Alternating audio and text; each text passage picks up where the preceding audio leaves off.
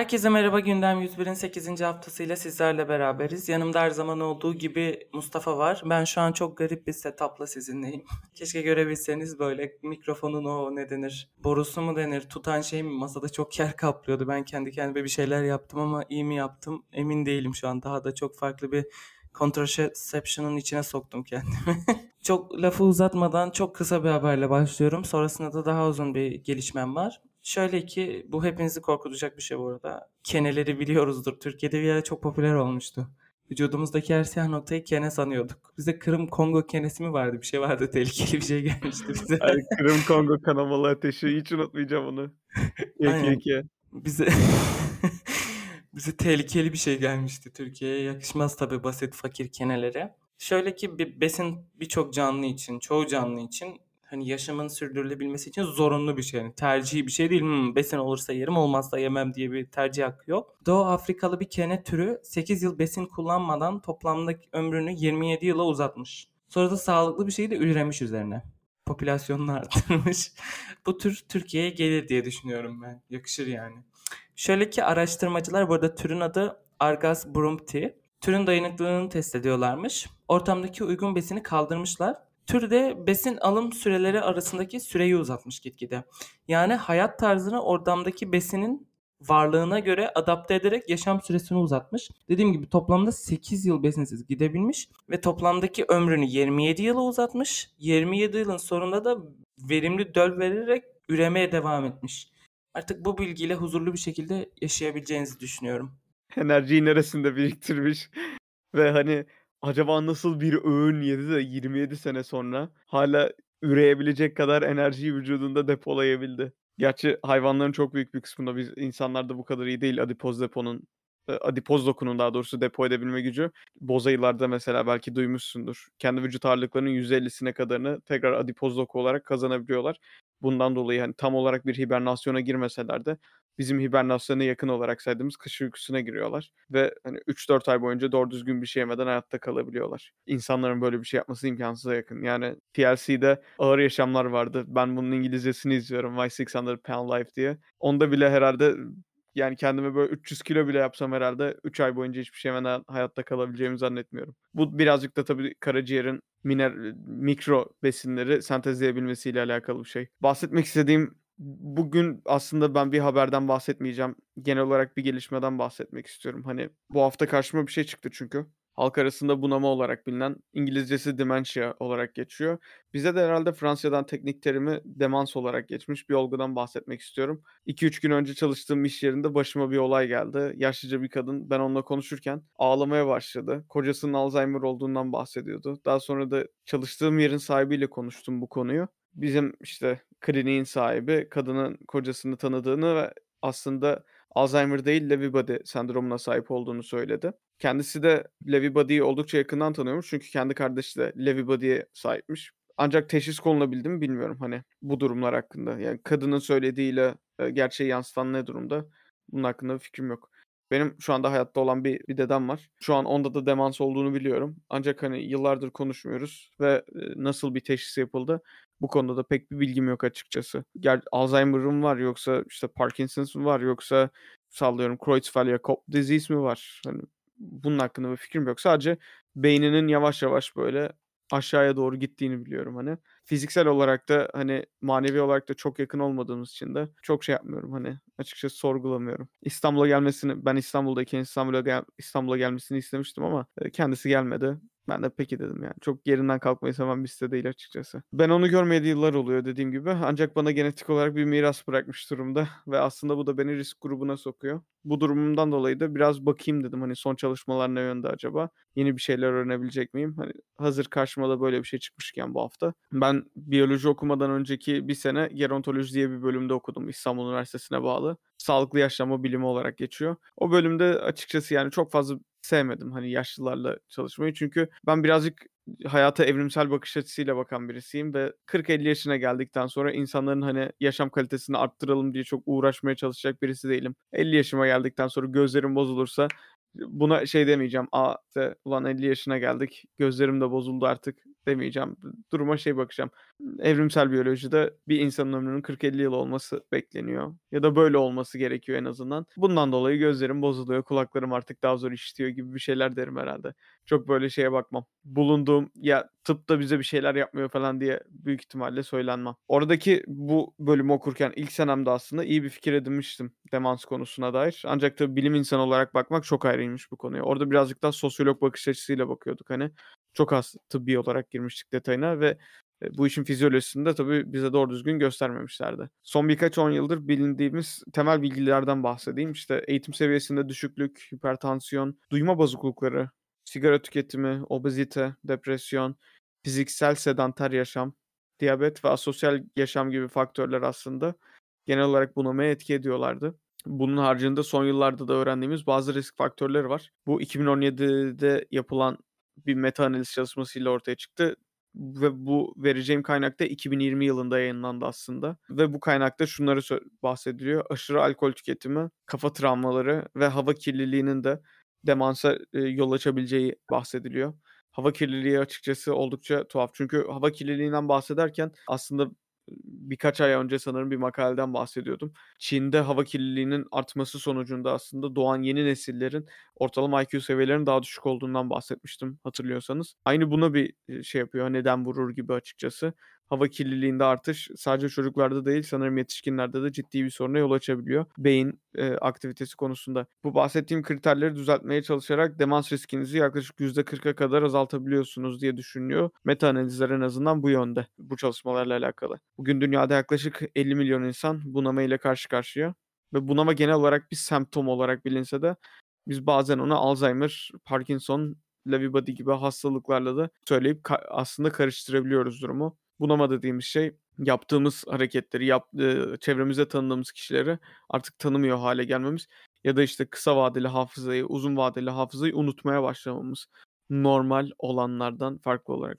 Ancak sizin hayatınızı etkilemeye başladığı zaman bu unutkanlıklar bu bunama olarak geçiyor. Çünkü beynin aslında bir mekanizması bu. Gereksiz olan her şeyi unutmak. Bu sayede sadece gerekli olan şeyler beyinde kalıyor ve bunları hatırlamaya başlıyorsunuz. Ve genelde de aslında hatırlamayla alakalı şeyler, eee, duygusal olarak yani bizim amigdala ya da limbik sistem genel olarak di diyebileceğimiz beynin işte limbik sistemiyle bir uyarı gelmesi sonucunda aslında bu hatırlama sistemlerini daha uzun vadeliye çekebiliyoruz. Yani herhangi bir olay yaşandığında sizin limbik sisteminiz de uyarılıyorsa bu limbik sistemin uyarılması sonucu uzun vadeli hatıralara dönüşüyor yaşadığınız olaylar. Alzheimer beyinde bulunan hücrelerin genel olarak bu hastalıklardan birazcık bahsedeyim. Alzheimer beyinde bulunan hücrelerin yine beyinde oluşan plaklar veya işte bu tangle dediğimiz dolambaçlar ile zarar görmesi ve yavaş yavaş ölmesi durumu. Apolipoprotein 4 genine sahip insanların Alzheimer'a yakalanma riskinin daha yüksek olduğu belirlenmiş. Oluşan plaklar da beta amiloidlerden oluşuyor. Böyle ufak ufak detaylar var bilmeniz gereken hani farklılığı bulmaya çalışırken. Diğer bir tarafında Parkinson var. Parkinson beyindeki hücrelerin ölmesi ve bunun sonucunda özellikle de dopamin salgılanmasını sağlayan bölgelerdeki hü hücrelerin, nöronların ölmesi sonucu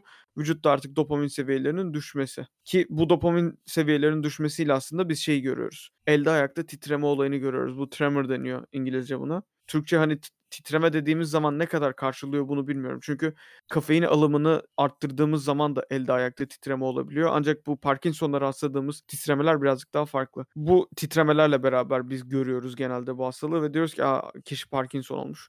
Bu arada sadece Parkinson hastalığıyla titreme oluşmuyor. Başka hastalıklarla da oluşabiliyor. Yani 15-20 yaşındaki kişilerde de yanlış hatırlamıyorsam bu bizim olimpik altın madalyalı okçumuzun ismi neydi? Mete Gazoz. Onda da bir hastalık vardı. Bir bir sendrom vardı. Şu an ismini tam hatırlayamıyorum. Bunun gibi hastalıklardan ayrılması gerekiyor.